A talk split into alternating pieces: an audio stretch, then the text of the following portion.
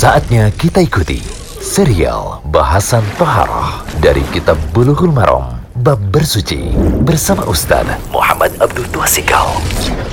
Alhamdulillah, salatu wassalamu ala rasulillah wa ala alihi wa sahbihi wasallam.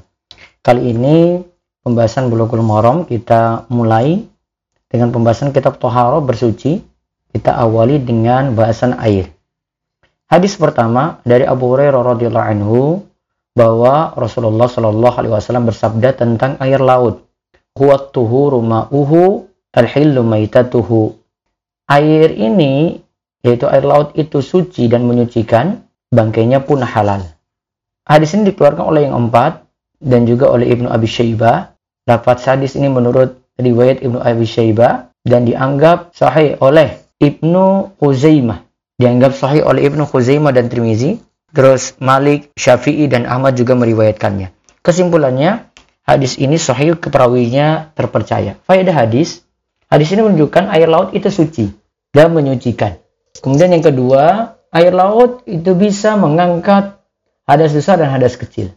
Yang ketiga, air laut bisa menghilangkan najis. Nah, itu seputar air laut. Kemudian hadis kedua, dari Abu Sa'id Al-Khudri radhiyallahu anhu bahwa Rasulullah Shallallahu alaihi wasallam bersabda, "Innal ma'a tahurun la yunajjisu syai'un." Sesungguhnya air itu suci dan menyucikan, tak ada satupun yang dapat menajiskannya.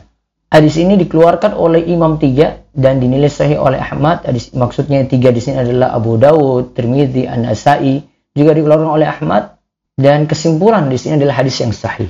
Nah, dari kalimat hadis tadi innal ma'a tahurun la yunajjisu syai'un air itu suci tidak ada yang dapat menajiskan yang kita simpulkan setiap air itu suci dan ini mencakup semua air kemudian yang kedua hadis ini ceritakan tentang sumur doa yang di mana tempatnya itu rendah kotoran-kotoran pada jatuh ke situ pembalut juga ada dan seterusnya namun Nabi katakan tetap air itu suci selama tidak ada yang menajiskannya kemudian yang ketiga hukum asal air adalah suci Nah, bisa berubah dari kesucian jika diketahui najisnya. Jadi, kita hukumi asal air seperti itu.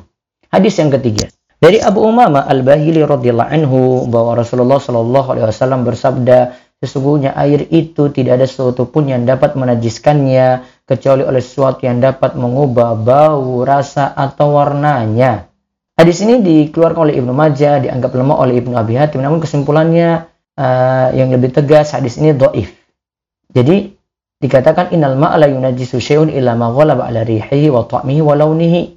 Air itu tidak ada satupun yang dapat menajiskannya kecuali yang dapat mengubah bau, rasa atau warnanya. Juga dalam riwayat Al-Baihaqi disebutkan al-ma'u tahirun illa in taghayyara rihuhu aw ta'muhu. Air itu suci dan menyucikan. Air itu suci dan menyucikan kecuali jika ia berubah baunya, rasanya, atau warnanya dengan sesuatu yang najis yang masuk di dalamnya.